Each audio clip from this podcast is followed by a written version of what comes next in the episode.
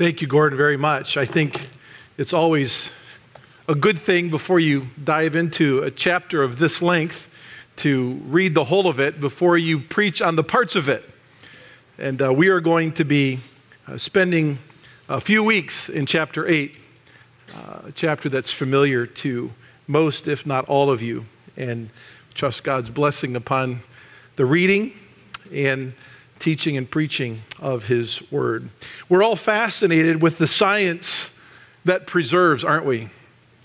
I don't even know if it's true, but in my elementary mind, I've always been fascinated with the idea that Walt Disney could actually be preserved cryogenically and be put underneath the magic kingdom, waiting for someday. I don't know why they would do that, if they do that. Um, but can you do that? I, I've read a lot. That sounds really, really weird. I've read a lot on mummification. Have you? I know I'm weird. I told you I was weird. Not long ago, I was reading an archaeological magazine, and it put in detail and described in detail uh, mummification and the preserving of a body after death. Um, I don't know what's wrong with me. I just do that.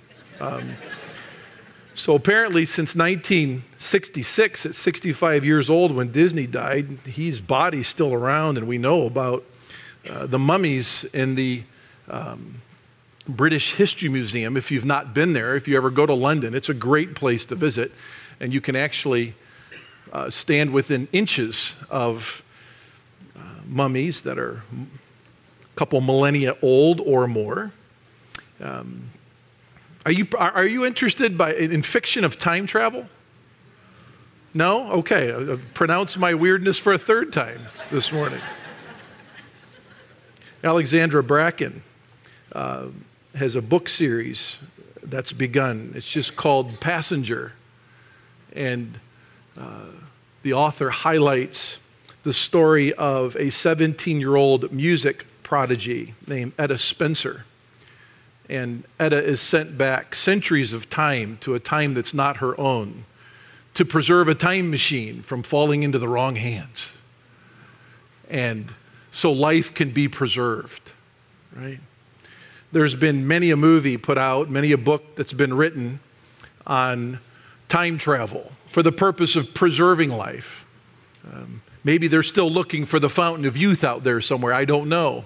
Man's interested in the preservation of dead bodies for some reason, and they're interested in the preservation of life. Uh, but man's never been able to approach one particular subject. No man ever has, and no one ever will be able to omnipotently and comprehensively cover the preservation of life for eternity. Right? Preservation of life for eternity. And that's really what Romans 8 teaches. It teaches us how God omnipotently and comprehensively preserves eternal life for his people, both while we're living and in life eternal in his presence.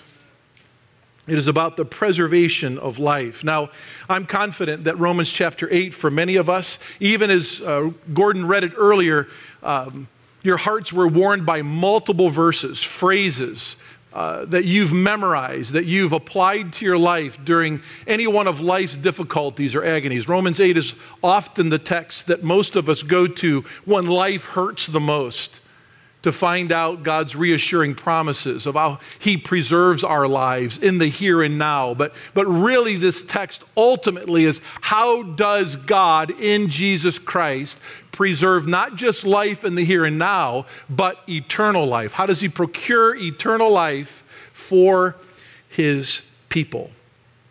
Maybe it would be helpful at this juncture just to remind you of our brief outline of the book of Romans up until this point, as given to us by Alva J. McClain.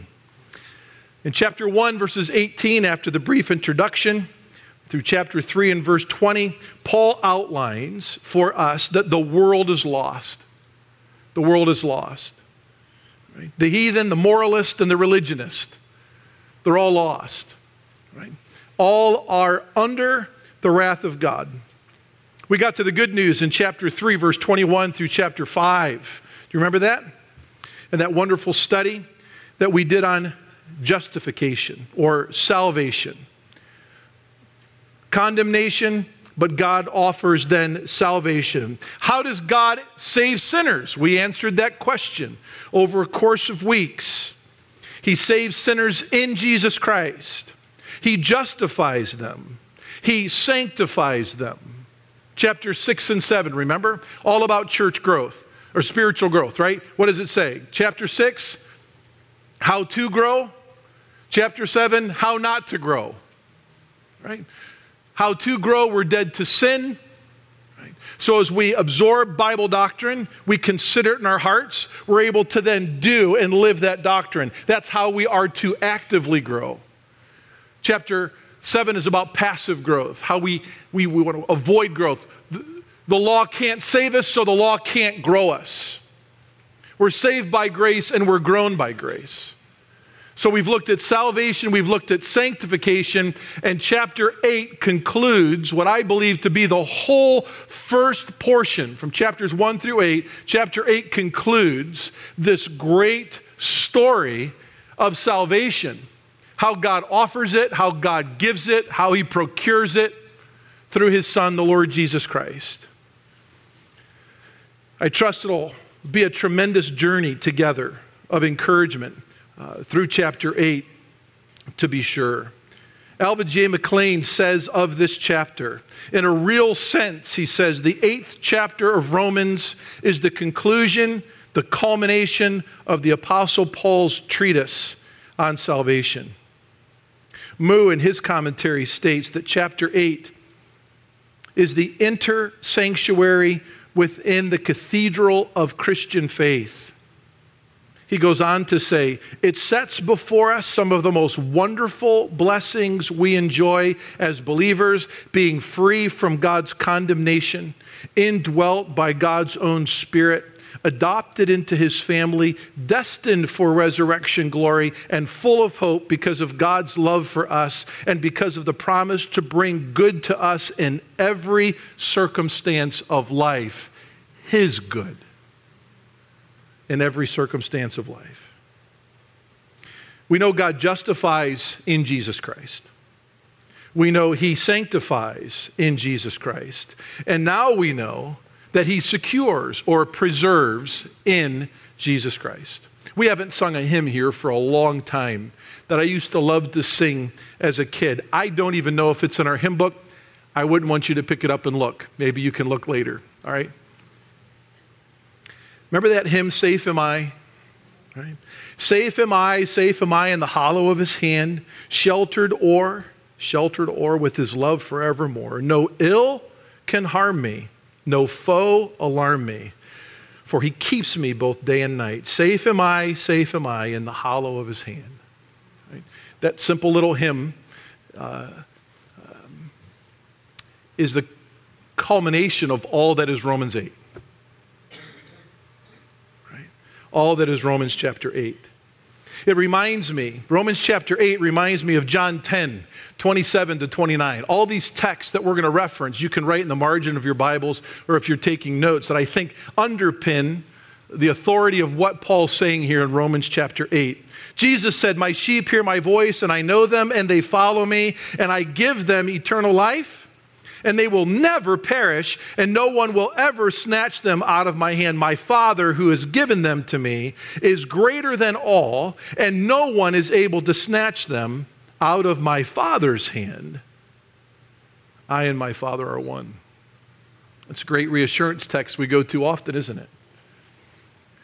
God didn't save you to keep yourself, God saved you to keep you by His grace. It's all by His grace all by his omnipotent ability. Remember John 14, 1 to 6? He had recently told his disciples about his departure. The disciples were anxious. How did he settle their hearts? Don't let your heart be troubled. If you believe in God, believe also in me. Remember, I and my Father are one. If you've seen me, you've seen the Father, right? In my Father's house are many mansions. I go to prepare a place for you. And if I go to prepare a place for you, there'll be a day when I will come back again and receive you unto myself, and there you will be with me forever. Right?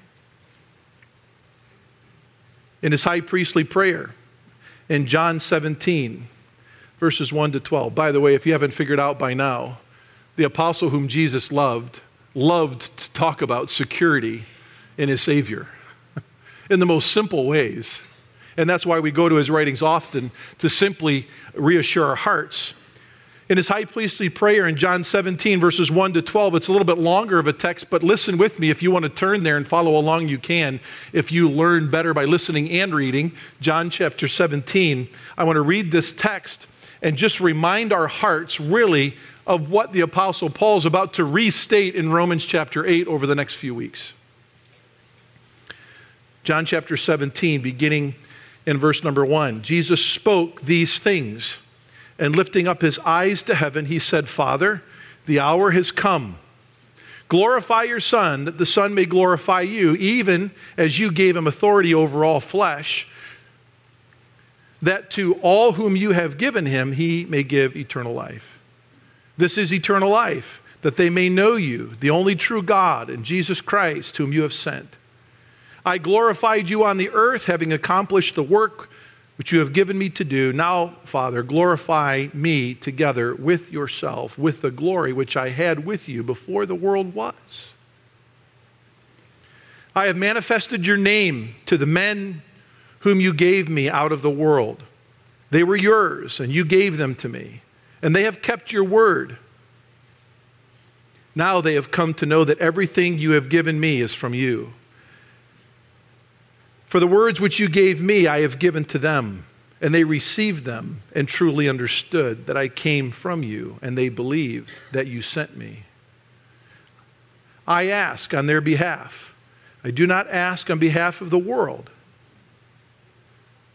but of those whom you have given me, for they are yours. And all things that are mine are yours, and yours are mine. And I have been glorified in them. I am no longer in the world, and yet they themselves are in the world. And I come to you. Holy Father, keep them in your name, the name which you have given me, that they may be one, even as we are. While I was with them, I was keeping them in your name, which you have given me. And I guarded them, and not one of them perished, but the son of perdition. So that the scripture would be what? Fulfilled. Remember John 20, verse 30 and 31? He writes at the end of his gospel, therefore, many other signs Jesus also performed in the presence of the disciples, which are not written in this book. But these have been written so that you might believe that Jesus Christ is the Son of God, and in believing, you may have life in whose name? In his name. His name is whose name? It's the Father's name. All right? And our Father's eternal.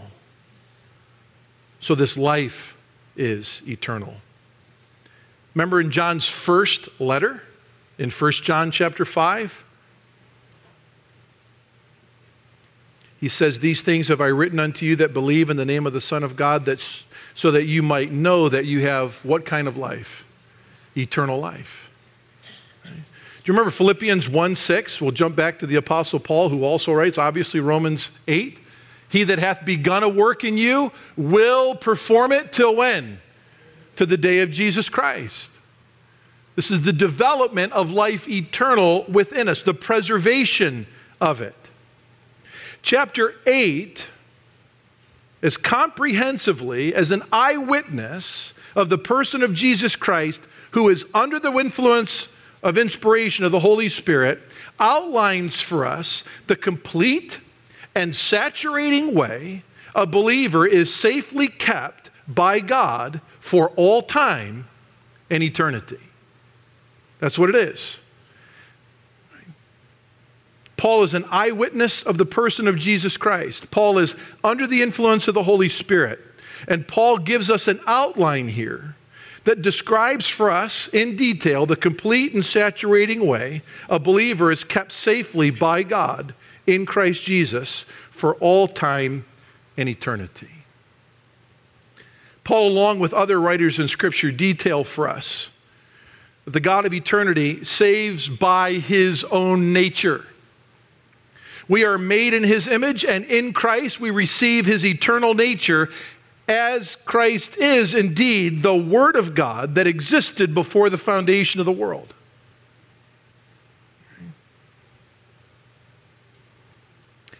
And as we receive that holy, divine, eternal nature in Jesus Christ, who is God in human flesh, the believer is compelled by grace then to live unto God in God likeness.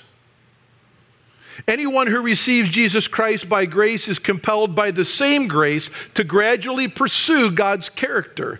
God preserves that ability in chapter 8, and we'll see that. As a matter of fact, if you're truly a child of God, He will ensure your growth by grace, even if you struggle in your walk, because He has preserved you for eternity in Jesus Christ.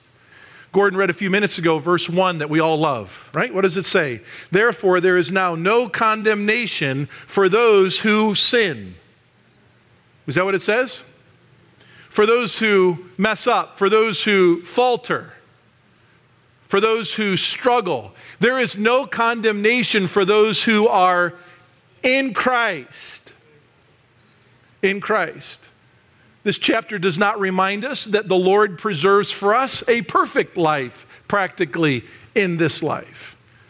But we are preserved in the perfect life of Jesus Christ for time and eternity. And that grace that saves us, right, is that grace that grows us and ensures that it will compel us to be conformed to the image of Christ ever so slightly every day we live as we walk in that grace. That's exciting, isn't it? God can't help himself but preserve even spiritual growth. And he procures it by the help of his Spirit, as we'll see. Let's highlight here just a few aspects of chapter 8 that demonstrate God's ability to preserve us for all of eternity. Right? Now, as I read chapter 8 again multiple times, there is one essential thing that just really um, influenced my soul. Right? Um, you probably saw it as Gordon read. You've probably already highlighted for those of you that have been in the Lord a little bit longer, as you've read Romans 8 many, many times, right? So you cannot help re- reading Romans 8 without seeing the Godhead in this chapter. God the Father, God the Son, and God the Spirit. 70, some 75 plus times a mention, either by personal pronoun or direct address, a member of the Godhead is mentioned. Now, think about that in relationship to the total meaning of chapter 8 preservation. Who preserves? Who secures? Omnipotence secures.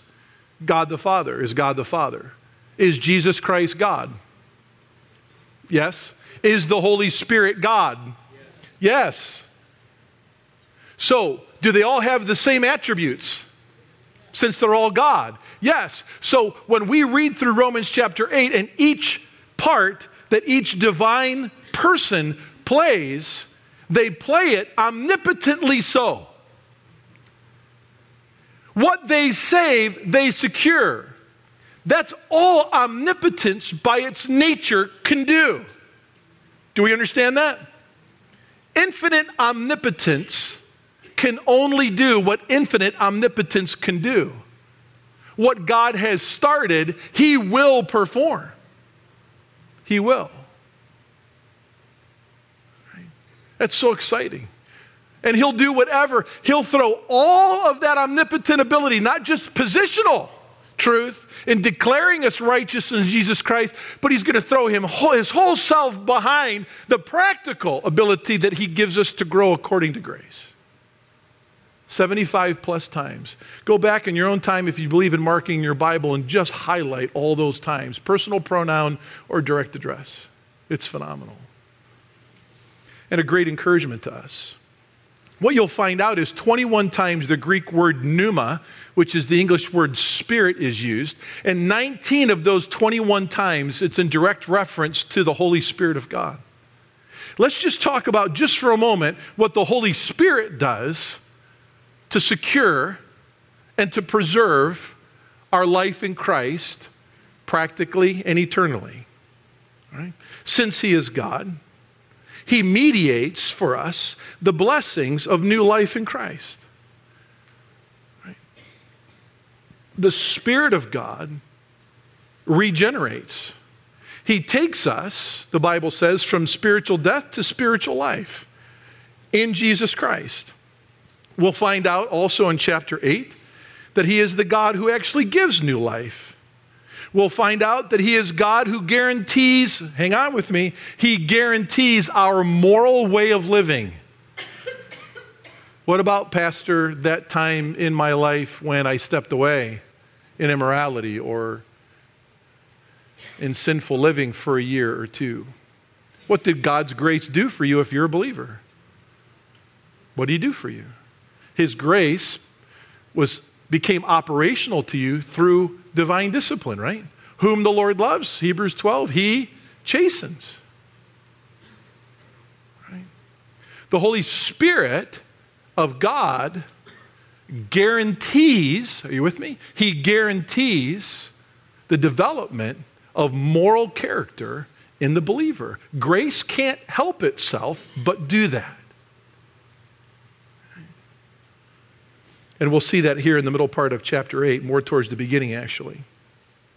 The Holy Spirit is God, and He gives and offers adoption.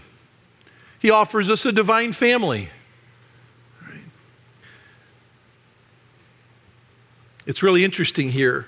We'll find out probably in two to three weeks uh, that the idea of adoption here, uh, this Greek word as it would have been understood by the Roman here in the first century, simply means this you're not adopted as a baby, you're adopted as an adult. so, in other words, all the privileges that are given to adulthood, right, are ours spiritually in Jesus Christ. We're adopted as mature people, we're all grown up in Christ positionally. Therefore, we have all the blessings of heaven positionally. God can't help himself but not just save us by grace, but lather us with grace, layer us with grace to grow us unto his likeness. The Holy Spirit of God is the guarantor of resurrection life for us. A resurrected body, we'll see that. The Holy Spirit of God is He who persuades the believer to do the will of God. Remember that section on intercession? He's an interceder for us. The Lord Jesus Christ intercedes for us in, in, Romans 8. We'll study that in a few weeks. But the Holy Spirit of God intercedes for us. And what do we find out here as we look back at verse number 26? Look with me there. In the same way, the Spirit also helps our weakness, for we do not know how to pray as we should, but the Spirit Himself intercedes for us with groanings too deep for words. And he who searches the hearts knows what the mind of the Spirit is. He, there, I believe, is God. Who searches the hearts knows what the mind of the Holy Spirit is because he, the Holy Spirit, intercedes for the saints according to what? According to the will of God. Now, if you're, by, if you're in the NASB the words um, um, the will of are in italics, those were added. What he's literally saying here, he intercedes for the saints according to God. I think it's a proper English translation here for sure, but what does the Holy Spirit do? A lot of us have always thought that this context, and I'm not saying that it doesn't in part for sure. I don't think it was you've misapplied it or mislived it. But the primary purpose for the Spirit's intercession here is that when we're struggling to know and to do the Bible, and we really are groaning in our hearts as to why we aren't doing it or can't understand how to do it, the Spirit of God is in the face of the Father and he's interceding with groanings, our groanings, right? We can't speak because we can't understand, but the Spirit of God wants us to understand God, the will of God, the Word of God, and how to do it. So even when you're at that moment, even as a new believer, maybe you've been saved for days or weeks or a few months, and you're at this guttural pain of not knowing where to go next or what to do next, the Spirit of God even preserves, secures for you the ability to do that which you do not know yet how to do through his intercession before the Father. In other words, as a believer, you've got to try really hard to be a screw up.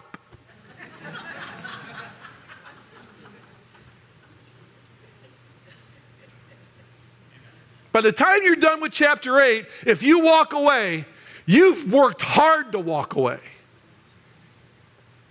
And it should be no amazement to you why the, why the God of heaven comes back and gives you a little spanking to get back in fellowship. That spanking is only after a long time, possibly, of you walking away. For me, it happens to be within nanoseconds. whenever, whenever I step away, it's like smack. All right, all right, all right, I get it, I get it. This is just what the Spirit of God does in Romans chapter 8. We haven't even gotten to God the Father.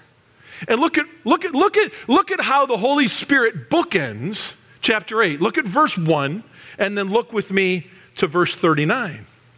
Let's talk about the second person of the Godhead. That's just the Holy Spirit. Therefore, there is now no condemnation for those who are what? In Christ. How does he finish the book? Verse 39 nor height, nor depth, nor any created thing will be able to separate us from the love of God, which is in Christ Jesus. Two times, once at the beginning and once at the end. That's not by mistake, obviously. He's bookending for us the reality of positional truth. This is just what God does for us in Jesus Christ. He preserves us, He secures us. The Godhead omnipotently underpins the whole of life and life eternal for the believer, and he gladly does so. Can I remind you of Paul's writings that are somewhat similar to this in Ephesians chapter 1 as we wrap up this morning? He says in verse 3 Blessed be God, the God and Father of our Lord Jesus Christ, who has blessed us with every spiritual blessing, where? In heavenly places in Christ. Everything that Christ enjoyed in eternity past, in him we now enjoy. All of it. Right? But the language gets more specific, doesn't it? And the more specific it gets, it's harder for us to grasp, but it's actually really simple to understand. That sounds really weird. We'll, we'll keep going. All right, I'll explain. Just as he chose us in him when? Before the foundation of the world that we would be holy and blameless before Him in love. He predestined us unto the adoption of sons through Jesus Christ to Himself, according to the kind intention of His will, to the praise of His glory of His grace, which He freely bestowed on us in the Beloved. In Him we have redemption through His blood, the forgiveness of our trespasses, according to the riches of His grace, which He lavished on us. My friends, I will tell you, and I will forever say this anyone who is intellectually honest will tell you that the doctrine of election and predestination is a mystery. Right? There are two words that this pulpit will never use in a context of intentionality. I'll use them here by way of illustration, but not intention. You will never hear from this pulpit the word Calvinist or Arminian. The Bible doesn't talk about either one. Right? Anyone that thinks in their finite, depraved but saved by grace mind that you can fully wrap your head around election and predestination, you're intellectually dishonest. These are mysteries of God. All I can tell you is that where you are today in Jesus Christ, God had it together before He said, Let there be light. That's all I can tell you. And the text says it was according to the kind compassion of his will. It was an act of compassion.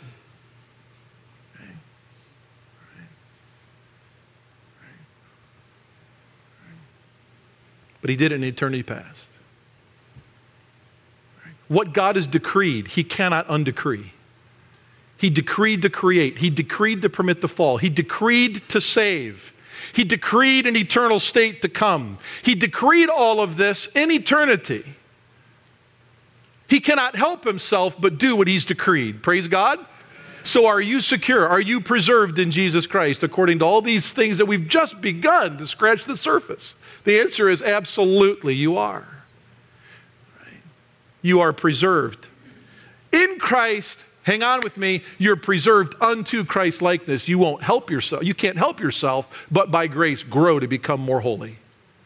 That's just what believers do, even if they need a little nudging by the Lord through discipline once in a while.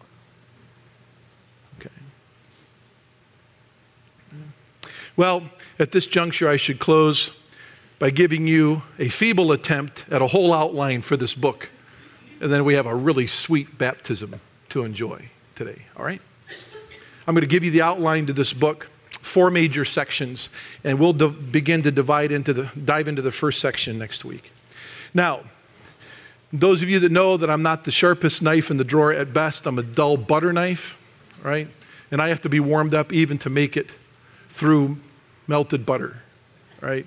So what I've done is I've taken two of the points, the first and the last, directly from the wording of the text. So I hope that wasn't a lack of intellectualism for you. It's about as best as my brain can do. All right? In this text, we're free from a lot of things, and we're free unto a lot of things. Right?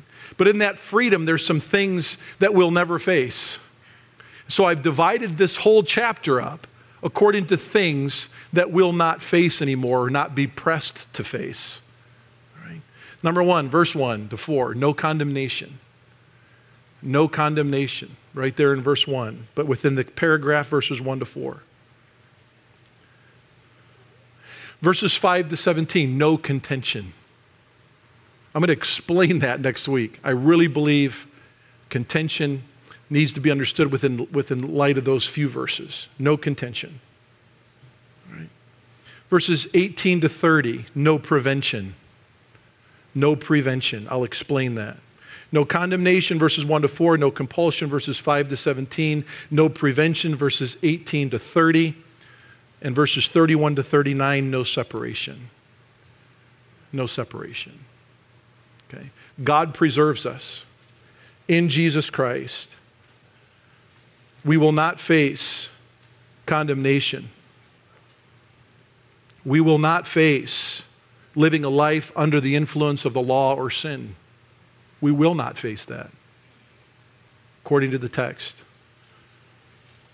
We'll understand prevention, we'll understand no separation here in the weeks ahead. I just want you to leave with this brief overview of Romans chapter 8 with the understanding that you are omnipotently preserved in Jesus Christ.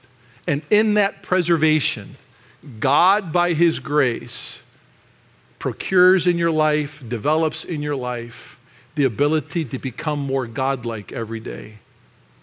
And if you're struggling, if you're hurting, it may not be because of sin in your life. It may be a lack of understanding of doctrine. And I hope this text uh, brings you back to sing that hymn, Safe Am I. But if there is uh, a sinful vice that's woven itself into the fabric of your life, I'm confident that in Christ Jesus, with the help of the Spirit, you'll find your way out of that web and know how to walk again. All right? Let's pray together. Our Father in heaven, we thank you for this delightful perusal of this chapter and your good gift of preservation by your own nature, by your own person. We ask your wisdom as we march through its words and phrases in the next few weeks, that this body of believers would be tremendously helped and reassured, encouraged, brought to great effervescing joy over the reality of what we see here. In Christ's name we pray. Amen.